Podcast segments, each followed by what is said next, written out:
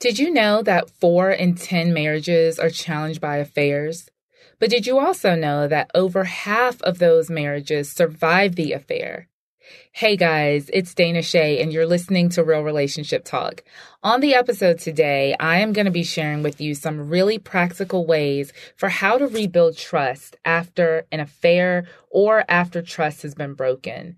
I am giving you 12 steps that's right. Think about it as your 12 step program in order to rebuild trust. Now, my husband and I actually have a story about trust. Several years ago in our marriage, we went through a time of infidelity on both sides. It's not something that I'm proud of, but it is something that God has used for us to be able to help other couples to have hope. All is not lost. If you are willing to do the work to rebuild trust in your marriage, you can have a better marriage today than you ever had even before the affair.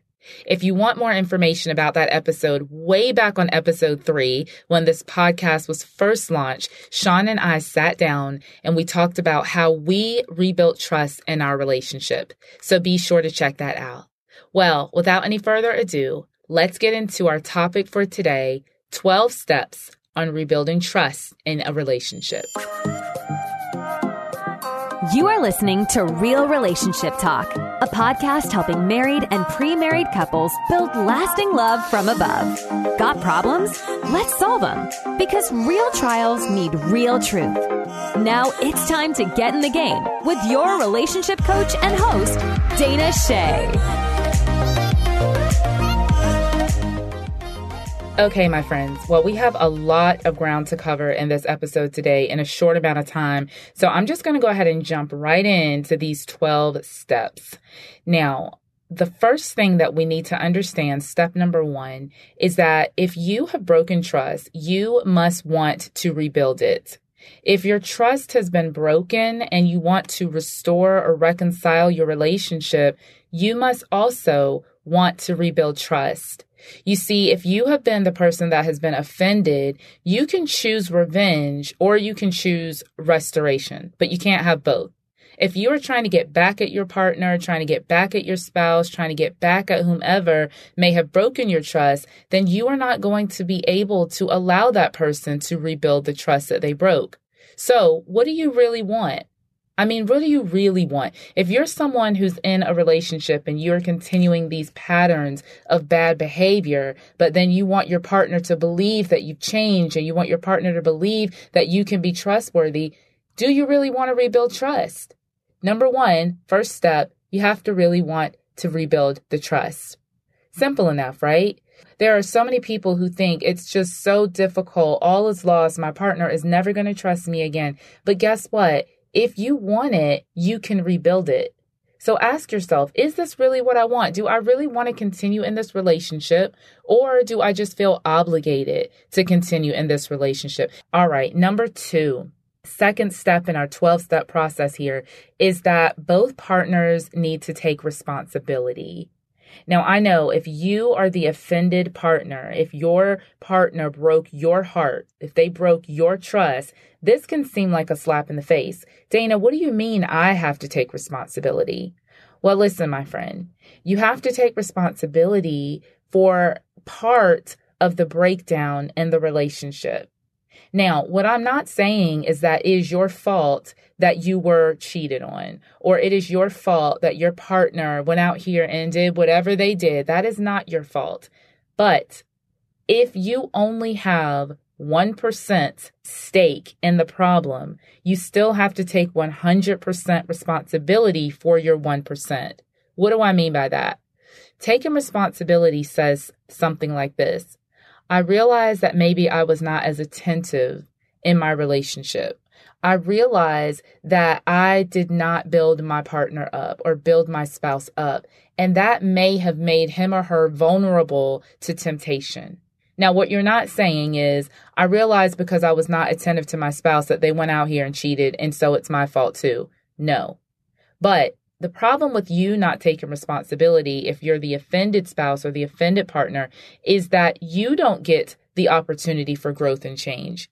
If we're always blaming our partner, if we're always blaming the other person for all the things wrong that they did, well, it makes us feel better because we're off the hook. However, where's our growth opportunity?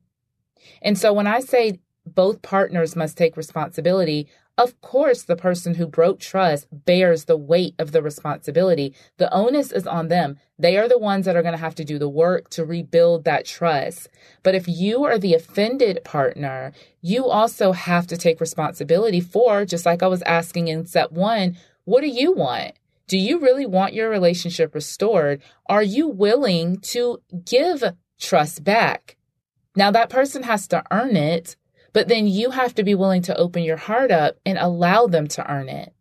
If you know in your heart of hearts that you're just never, ever going to trust your partner again, no matter what they do, but then you go through the motions, that's not taking responsibility.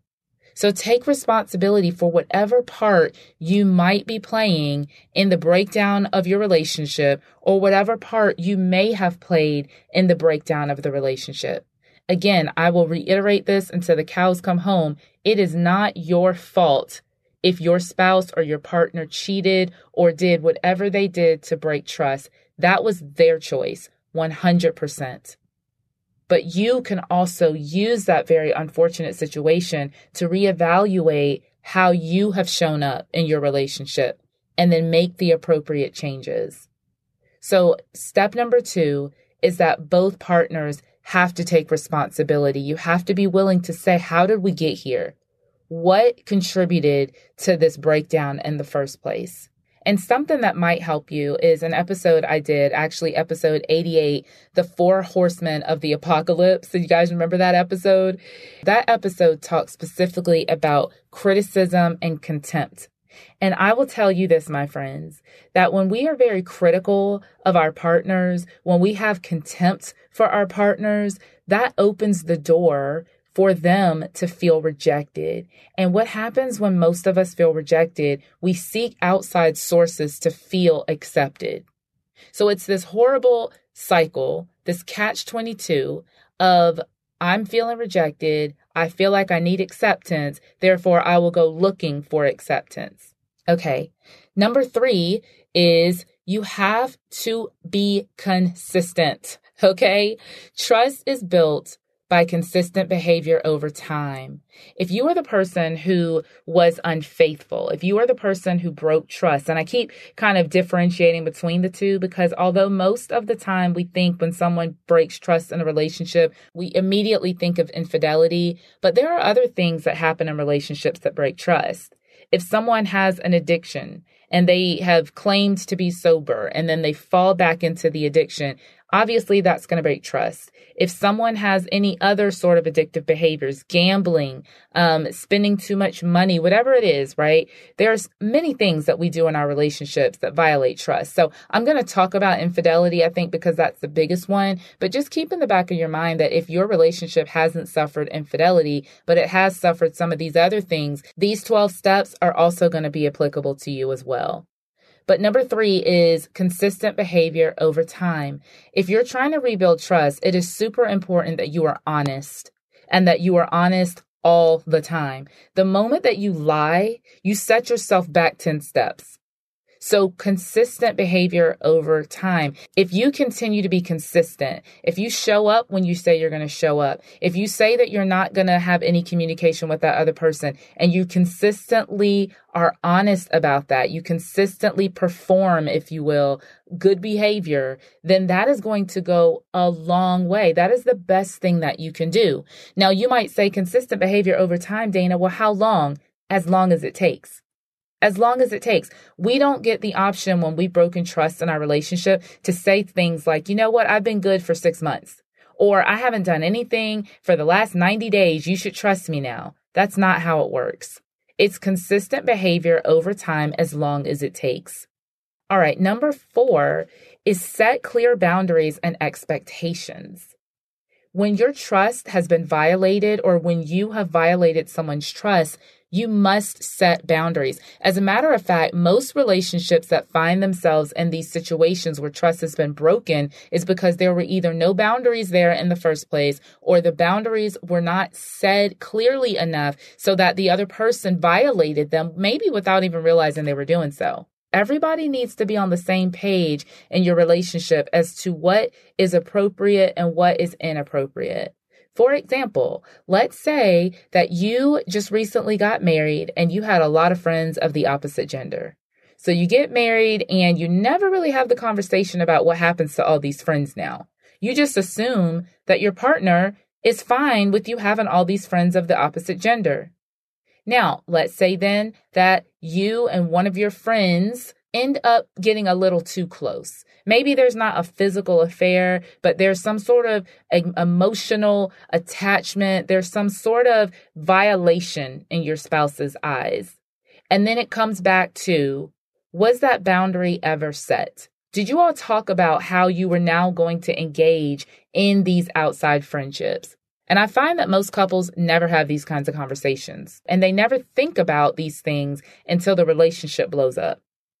So set clear boundaries, set clear expectations. Talk about what you expect of your partner. And I'm talking to the spouse or the partner who your trust has been violated. You have to let your partner know what you're looking for. If you expect them to break all ties forever, then you need to say that. If you expect them to come home every single night and not hang out with their friends, then you need to say that. And then you need to understand that this is also a dialogue. So just because you might have an expectation doesn't mean that your partner is going to agree on that.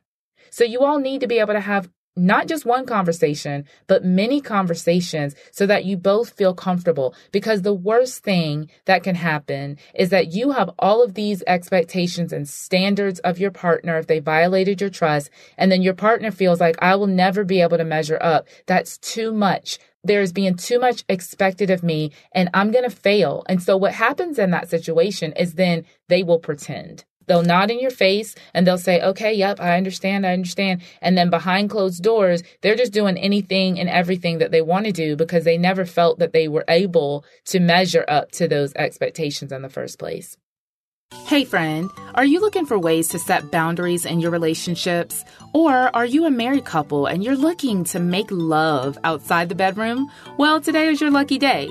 I have e courses and workshops on my website just for you, and as a special treat, I am offering you a 10% discount if you use the coupon code PODCAST10. That's right, all you need to do is head over to my website at danachey.com forward slash shop. That's D A N A C H E dot com forward slash shop to enjoy your 10% discount of my already low price of $29 for any e course or workshop on the site. That's right, just head on over to danachey.com forward slash shop and use coupon code podcast10. That's podcast10 to enjoy your special discount on any e course or workshop. And let me help you build deeper connection in your marriages and in your relationships.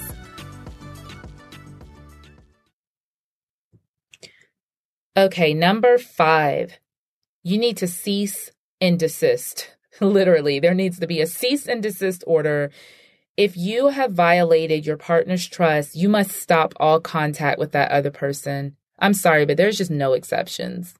I have seen way too many people give themselves way too much credit and think that, oh, I can just be friends with this person. You cannot be friends with someone who helped you to destroy your marriage. You just can't. First of all, a real friend would never help you or aid you in destroying your marriage. So that's not a friend. So let's be honest here. Why do you still want communication with that person? Because there's still some sort of attachment that you want. And truth be told, you cannot clearly build trust in your marriage or your relationship if you still have attachments to other people. So you have to be willing to stop all contact. If that means moving jobs, move jobs. If that means moving out of the neighborhood, move out of the neighborhood. Whatever you need to do, whatever it takes, your marriage is on the line, your relationship is on the line. So stop all contact. Change your phone number, block emails. I mean, you're going to have to do what it takes. And y'all, if I can be honest, me and Shaun played this game for a long time where he would so called break off contact with folks. And then I would find out that they're really still having contact. And it is torturous. It is horrible. So either break contact or don't. But don't pretend that you've broken contact and really behind closed doors, you're really still communicating with this person. Again, let's go back to number one. What do you want? Do you really want to rebuild trust or do you not? If you still want to play around, then go play around on somebody else's time. But if you're saying that you want your marriage and you want your relationship, well, then you're going to have to be willing to make some sacrifices. Oh my goodness, I can't move jobs. I'm going to get paid less. Well, guess what? That's one of the consequences of infidelity. Well, I mean, I can't stop talking to this person. I don't want to hurt their feelings. Hurt their feelings? They almost just helped you destroy your marriage. So, yes, you're going to have to make some sacrifices. And yes, you're going to have to be uncomfortable. And yes, it's going to hurt in some areas. But what is it that you want? If you want a restored marriage, if you want a restored relationship, this is the cost of that. And yes, it costs a lot, which is why it's better to not break trust in the first place. Number six, we just talked about stopping all contact with the person, but number six is to share all accidental or required encounters with the other person. There are times that you might not be able to completely avoid that person. Or maybe you are doing everything in your power to stop all contact, but they run into you at work, or you happen to see them in the store, or they just happen to show up somewhere. Those things happen, you guys. It doesn't happen often, but they do happen. When they happen, it is imperative that you are the proactive one in letting your partner know, hey, guess what? Today, when I was at work, I ran into so and so. I didn't have a conversation with them. I actually saw them out of the corner of my eye and I went in the other direction. That goes a long, long way because it's showing that you're serious about this. Not only are you serious about it because you avoided contact, but you're serious about it because you were proactive and you let your spouse know something that they would have never known before. So if you happen to run into this person, now when I say if you happen to run into them, I don't mean you never blocked them on social media so they showed up in your DM. No, you can take care of that by blocking them on social media or they just showed up at your house, or they just happened to continue to call you because you didn't want to change your phone number. Those are all things that you can change on your end. But like I said, in the rare case that you might run into them somewhere, let your spouse know. You be the one to tell your spouse or your partner. Don't let your coworker or a friend or somebody else be like, yeah, you know, and we were out the other night and so and so was there. And then your spouse is looking at you like, oh, so and so was there. Oh, really? So now you've just set yourself back again 10 steps. So we're talking about 12 steps to rebuilding trust. You have to look at it like steps. And every time that you make a misstep, you're going to set yourself back several steps. So be honest and be proactive. All right, number seven is similar to this, and it's remove all the distractions. Remove all distractions of people, places, things, anything that might make you go back to whatever it was that broke trust. Maybe you have a quote unquote friend who was supportive of this external relationship. Well, guess what? That friend might need to get the axe. Okay. Maybe there's a song on the radio or whatever that you and that person had that was like y'all's song. You need to stop listening to that song. Maybe there's some sort of um, place that you would go to all the time, maybe a, a route that you would take to get to work and you and that person met along that route. Whatever it is, you know what it is. You need to be willing to remove all of those distractions. And this might mean making some significant changes in your routine. This might mean letting some people go in your life. People, maybe they've been around for a long time, but guess what? You can't be with them anymore. This might mean, again, like I said before, switching jobs, switching neighborhoods, switching churches, whatever it is that you need to do, you have to be willing to remove all the distractions that lead back to that person or that thing, Whatever the behavior or the issue was that broke trust, you have to be willing to let those distractions go. All right, number eight, tell the truth, the whole truth, but not the gory details. What do I mean by this? When an affair happens, and I'm specifically talking about a sexual affair, you have to be willing to tell the truth. You can't say things like, oh, you know, I was just drunk and I didn't mean it. And okay, yeah, you may have been drunk, but guess what? You still have some sort of control over your body. So you have to be willing to tell the truth. What happened? Now, you have to be careful when I say spare the gory details because oftentimes the offended spouse, they want all the details. Why? Well, because they've already been making up pictures in their mind. If your spouse has cheated on you, you have a picture in your mind of what that other person looks like. You have a picture in their mind how they sound. And this is just is all imaginary, mind you. Okay. Most of the time, you don't even know what that person looks like, sounds like, talks like, okay, but your spouse or the person that you've offended um, has made in their mind this picture. So it's very important that you share details. But you don't want to share too many details because just like your spouse or the person that you've offended, your partner, whoever, just like they've made pictures in their mind, they will take the details that you share and they will magnify those details. So in your attempt to be honest, you might give too many details that actually will backfire. So when I'm coaching couples on affair recovery, I oftentimes will interject if a spouse is giving too many details.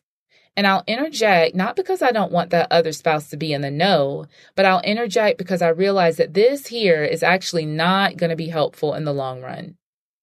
So if you're the offended spouse, right, you're the one who was cheated on, I'm going to encourage you to spare yourself from asking some of those super detailed questions. And I don't want to go into detail because again, I don't want to create pictures in your mind, but you know what I'm talking about. You don't need all the nitty gritties and positions and you, you just don't need to know all of that. It's not helpful. It's not going to help you at all to know that information. Believe me. Okay, we're moving right along, you guys. So here we are at number nine. Number nine is acknowledge the repair attempts. Now, I'm talking to the spouse or the partner who was hurt, the, the spouse or the partner who was offended. When you see your partner making attempts of restoration, it's important that you acknowledge that.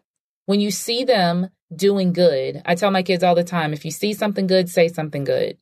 So when you see them doing the right things, give them positive feedback. We all need positive feedback. Think about it. If you're working uh, on your job and, and you're doing a great job, and I mean, you're killing it, man. You are like meeting all your quotas, you're doing all the things, and your boss never ever tells you, great job. That's kind of disappointing, right? I mean, we all need affirmation especially in this area. Your spouse has broken your heart and they feel guilty about it. So when you see them doing good, say something. Babe, I just want to let you know that I appreciate how you have come home consistently early every single night this week. I just, I see it. I'm grateful for it. That's all you have to say. You don't have to butter them up. You don't have to go into all these details. Just acknowledging that you see them on the right path. Now, along with that, if you see something that is not good, then you need to be able to give that feedback as well.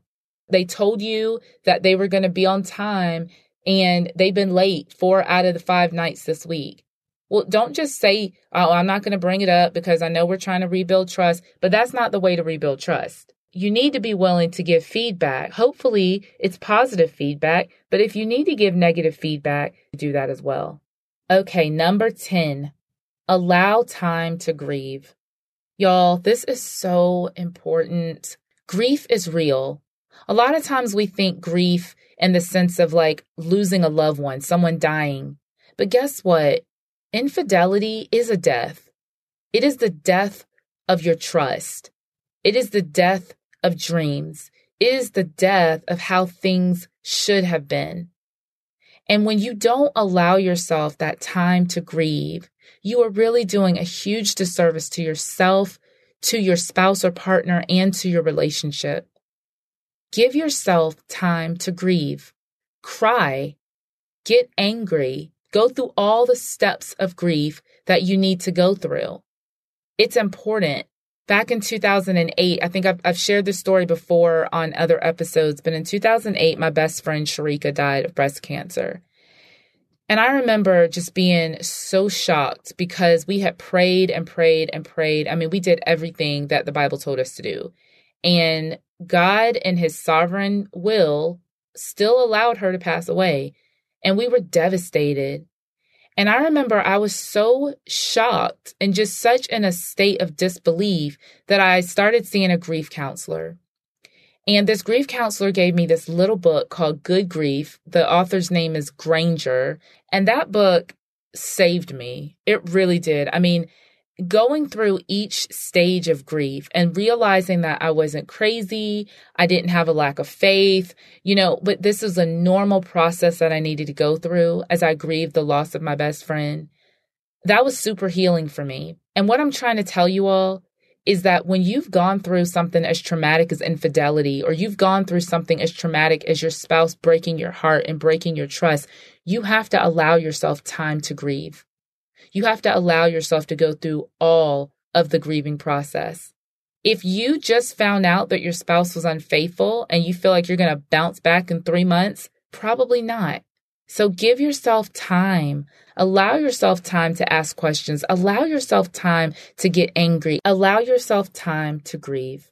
Now, number 11 is similar to number 10, and it's allow yourself time to heal and forgive. Allow yourself time to heal and forgive. Healing takes time.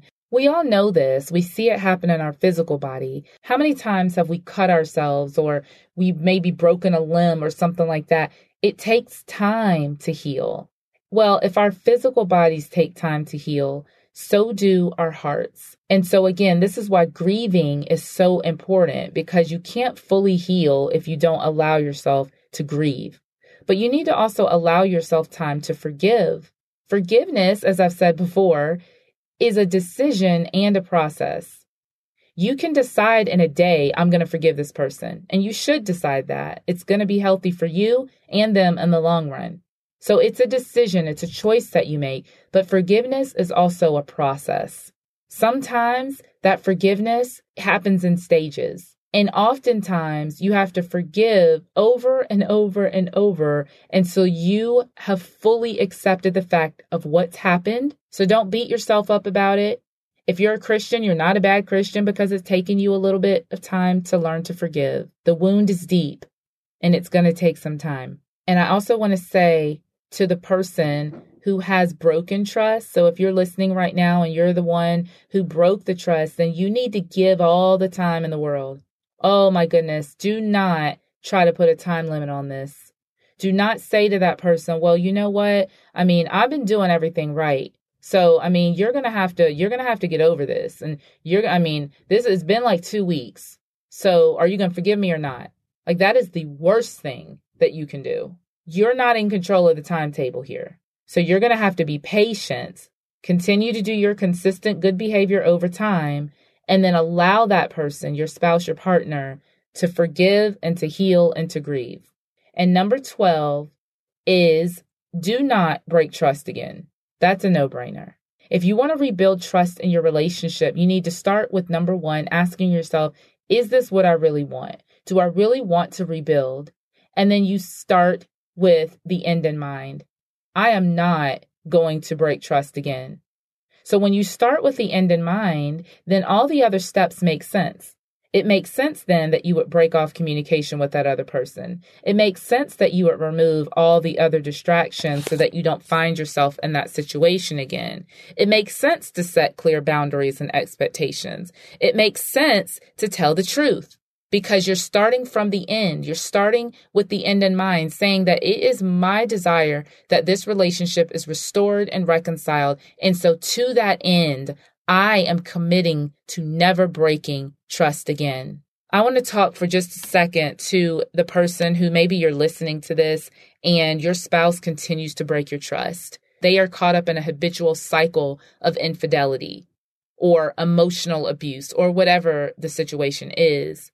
There has to come a point in time where you realize your worth and your value, and you realize that you cannot, and I want to say this very clearly, you cannot continue in a relationship with someone who is dishonest, with someone who is continuing to violate your trust. That's not a relationship. My heart goes out to you if you're in that situation. And from time to time, I will coach couples, and there will be a point where I say, I can't help you anymore because this other person is unwilling to change. But this episode is dedicated to couples who are doing the work to rebuild trust, who are intending on restoring their marriages. All is not lost. If I can give you that one last bit of encouragement, all is not lost. If you've broken trust, you are not the scum of the earth. You do need to make some amends. You need to repent, and that's a part of step number eight, telling the truth, the whole truth, right? It's not only telling the truth, but then apologizing and repenting of what happened. That has to happen. You can tell the truth, you can do all the steps, you can go through all of that, but if you are not willing to say what I did to you was wrong, it never should have happened, and I'm so sorry. Will you please forgive me? If you're not willing to do that, then that's more of a reflection on what's really going on in your heart. So I'm going to run through these 12 steps one more time. Number one, you have to want to rebuild trust. Number two, both partners must take responsibility.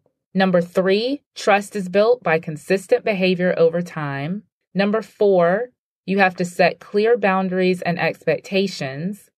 Number five, stop all contact with the other person. Number six, share all accidental or required encounters with the other person. Number seven, remove all distractions. That could be people, places, alcohol, whatever it might be. Remove all distractions.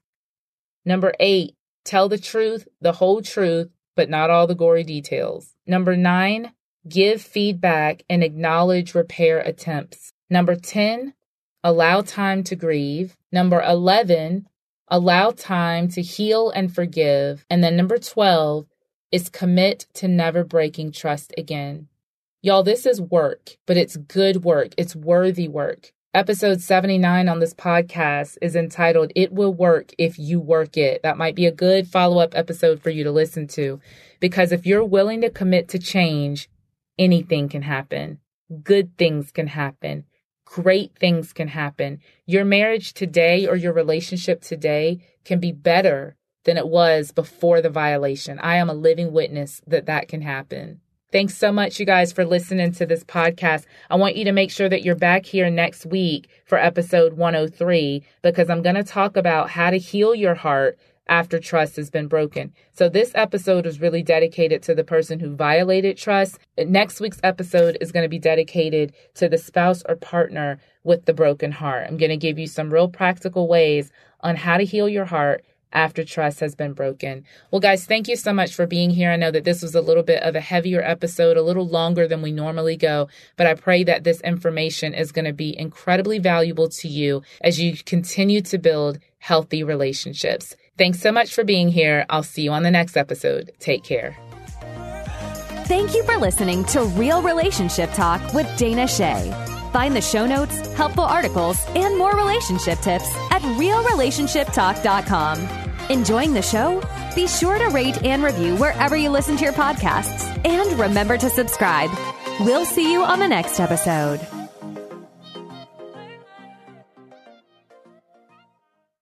No matter what you're going through, you are not alone. Sis, if you've experienced pain in your father daughter relationship, I want you to know that you are loved and seen. I'm Kia Stevens, host of the Hope for Women with Father Wounds podcast, and I created my show to help you exchange your father wounds for the love of God the Father. Join me for encouragement, wisdom, and scripture. Just search Hope for Women with Father Wounds on lifeaudio.com or wherever you get your podcast.